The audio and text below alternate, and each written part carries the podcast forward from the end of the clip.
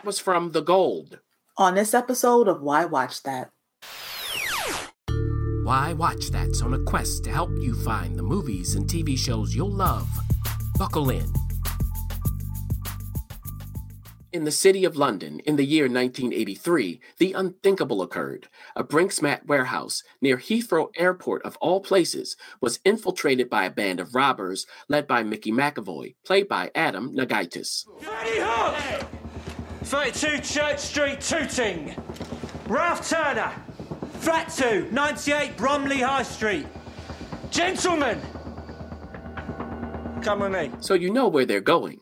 But what will they find when they get there? We know every note in there. We know the currency, and we know you are trained to the layers. Hey, you. I get two quid and a half for this. I'd carry the money to your bloody van. I just can't remember.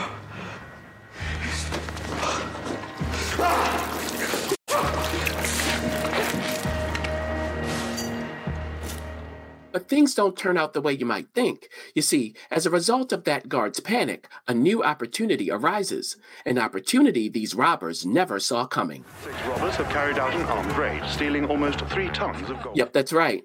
They stole three tons of gold bullion, resulting in the biggest heist in British history at the time. But this was not the plan. After all, they expected to nick much less than that, and in foreign currency, not in gold. So while all that gold is worth about 26 million pounds, you can't just sell it as is and turn a profit. Oh no, you have to disguise it to sell it on the market. And to do that, you have to know the right people, which is where Kenneth Noye, played by Jack Lowden, comes in. Now, these perpetrators have never heard of him because. You only hear about the people who get caught. Mm hmm. And from there, things get complicated rather quickly. But the Special Investigative Unit, led by DCI Brian Boyce, played by Hugh Bonneville, doesn't know that yet. At the moment, they just think they're looking for six robbers and three tons of gold. Money like that will end up in surprising places with surprising people. And those surprising people are much more wily and skilled than six know nothing robbers. For one, Kenneth might be just as good as he thinks he is. And for two, his partner in crime, John Palmer, played by Tom Cullen, knows how to turn pristine gold into something less pure, thereby making it much more fungible. This ain't just about six blokes in a van. Every ring, every watch, if you're looking for the gold, it's all around you. This will only get faster and faster till one day it's all gone. So, in other words, the authorities haven't got a chance. Even still, Boyce has a resourceful crew, including Detective Tony Brightwell, played by Emun Elliott. So they might wind up with something. And they begin at the beginning with a hunt for Mickey, the head robber himself, if only they can catch him. This is Boyce. He's gone to ground in the Silver Lock estate. Where's he going then? Home. And home is where they will find him. But that's nowhere near enough. As Tony's partner, Detective Nikki Jennings, played by Charlotte Spencer, says, Now on, we're chasing the interesting ones. We can't stop until it's done. Well, if he won't stop and we won't stop, then it's a race. And of course, that race will lead right to the interrogation room. But will anything stick? Confess to the murder and tell me where the gold is. That's all the power you've got left. Well, I guess we'll find out soon enough, Mr. Boyce, what power I've got left. And that wish is his command, as everyone discovers when good old Kenny winds up in court. But he has a character witness, his wife Brenda, played by Nicola Burley. He's not some mastermind or some big gangster. He's just a normal family man. And that normal family man knows how to win over a normal crowd and outsmart a normal barrister who asks him why no one knows what he really does for a living. He responds by saying, I don't want people around there knowing I deal in gold. You wouldn't want people knowing you're dealing in smuggled gold. Well, I wouldn't put it in the yellow pages. So he's a slippery one. But he's involved someone even slicker in the form of Edwin Cooper, a status seeking lawyer played by Dominic Cooper. But Edwin doesn't work alone. Instead, he decides to engage the services of a shady character by the name of Gordon Perry, played by Sean Harris, to fence all this ill begotten gold. But nothing ever goes smoothly, not even for them. The police are outside.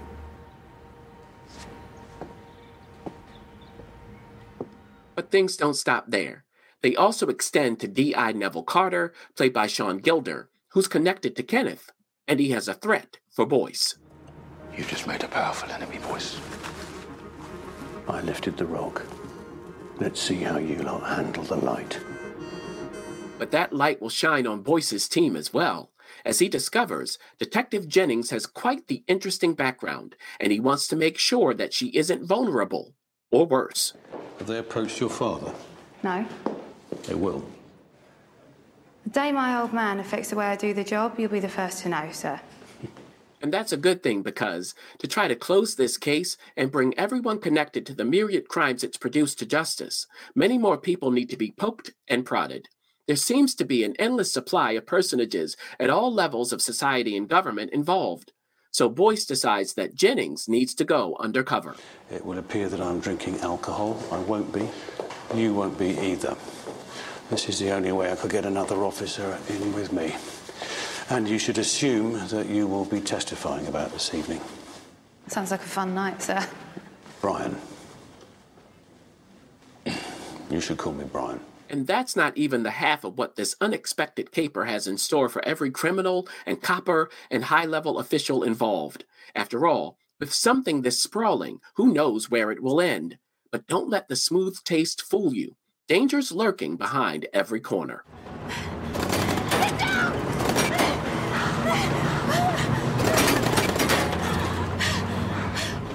All right, the gold um mini series. Before we get into this, we want to thank you guys for watching our show and remind you to like, share, subscribe, comment. Um, it's really helpful and appreciated. Miniseries brought to us by the BBC. Well, not brought to us. No, it's actually brought to. um It's available on what it says a mini series on Paramount Plus, right? And it aired on the BBC BBC One um, earlier this year. Earlier this year, right? Mm-hmm. Yeah. So Paramount Plus imported it to us in the States. Okay. From the BBC. All right. Yes. Right now, it is halfway through. So we're three episodes in as of this recording, and there will be three more episodes to go. So I've seen half of it. Half of the six, right? Six episode miniseries. Yeah. Um. Okay. It's interesting to me well, of course, they're talking about gold. I like heists. Yes. Um, and even though I would not necessarily consider this a heist because I feel like heists are like well planned out and not sloppy. This seems a little sloppy. Well, that's just you're just modifying a heist. A heist can be sloppy. I don't like sloppy. I like to fail at a heist. I don't know why you're saying that. I favor sophisticated heists that are not sloppy and mm-hmm. movies and TV shows that follow those journeys. Well, you'll see. Mm-hmm because like I said in the plot summary, they were going there for something. Right. And then they ended they, up Exactly. They right. ended up finding gold, which was better than what they wanted. So that's right. what so they did plan. Okay. They were ready. It's just if you're not ready for gold, you then have to scramble, you know. Right. Yeah, yeah. What, right. what, are we talking about? We're not telling you what to do. This is this is in the show. Yeah, we're not expert heist. No. We've watched a lot of But it, it, they'll explain it you'll see how it works. Mm-hmm. It's actually very well documented mm. how that happens. Okay. Because it starts with the heist. Like mm-hmm. the opening of the plot summary mm-hmm. is how the show starts. So you're like, what? Mm-hmm. Whoa. Okay. you're like, oh. cool. keep talking. So yeah. So this yeah. is totally something I would. I would, this is up right up my alley. I love these types of um these types of shows and so much so that I don't even think this needs to be a movie because you guys know I'm good for a good, efficient kind of buttoned up situation. But I will take this in episodes and kind of see how it how it plays out. So that plot summary really got me excited about what this six episode journey is going to look like. Yeah, you were really taken aback by them busting in. Yeah, the busting it. See, much I I struggle when people could potentially burning people up, put people on fire. I, I, my brain can't really manage that. But I did like the color of their. His um, brain couldn't manage it either. Yeah, I'm sure. now remember, this is based on a true story. Yeah, yeah, yeah. So what I would say is because, man, why I watched that, It's always bears repeating. Now that you've heard what the producer said, yes, at why watch that produ- the producer has not watched it. I have. That's how we work it.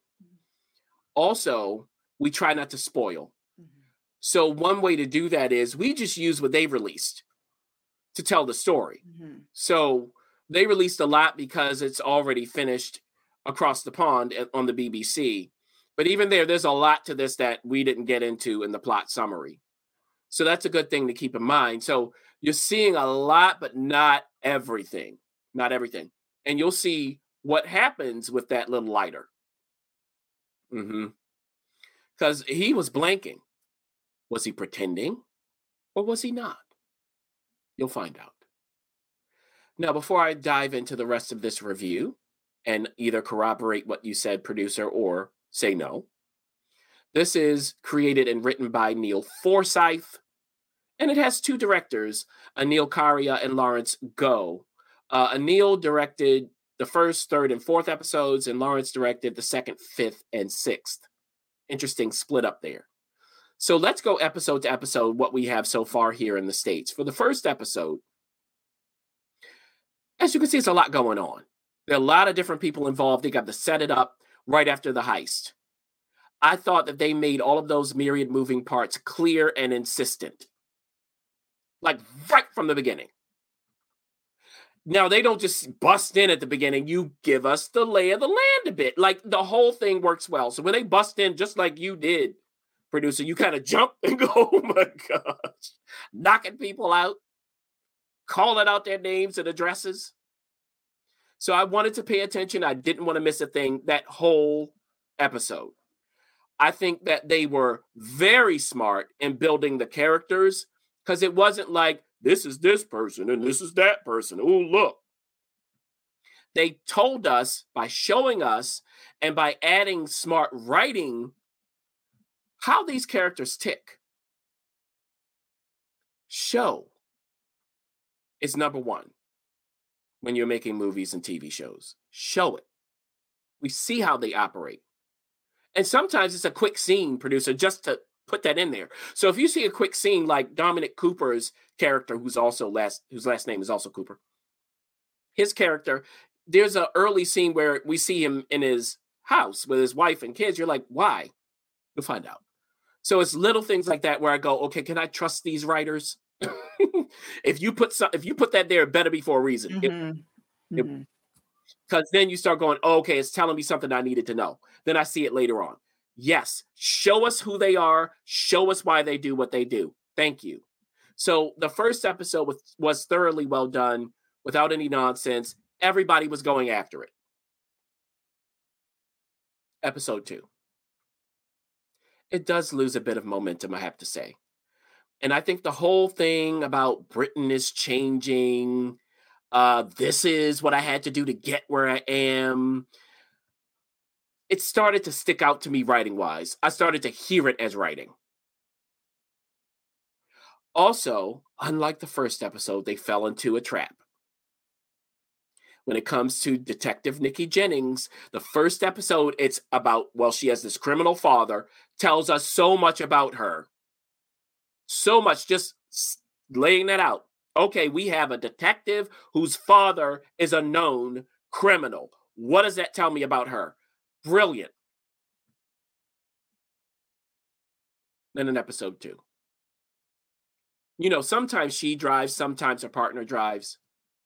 We can see what's going on on the screen. Last time I checked, it was there on the screen that it was a woman driving the car. Everybody can see that and knows. We know what that means. The statement is made on the screen, and that's when it's powerful. When you put into the mouth of a character, oh, it's a woman driving, I'm done. Like already, I'm done with it. It's ridiculous, it's unnecessary, and you ruin it. The power you had, you, they just can't resist. They just can't resist. You can't trust who you cast it. You can't trust the characters you've created. You can't trust the story you're telling. You got to write something stupid. And the reason the, the reason it really steams my clams, raises my hackles, is that that that is a line that could have told me something I didn't know. Mm-hmm. Now, thankfully, there's not a lot of that It was only in episode two out of the first three. They did snap out of it in the third episode. I was like, okay. And then the thing is, she's driving and it doesn't succeed. I was like, so now what are you saying? You've pointed it out. Mm. Wow. Anybody like you, you from the first episode, you're looking at her going, okay, got it, got you, know who you are. I'm so sick and tired of this stuff. I really am. Just put it on the screen, dummies. Now, with that rant done, at the end of episode two, though, and you saw a part of it in the plot summary where they get an expert who comes in and explains to them how they can fence this gold. That explanation of the scheme to convert the gold, turn it into money, make it all disappear, urgency came back, clarity came back.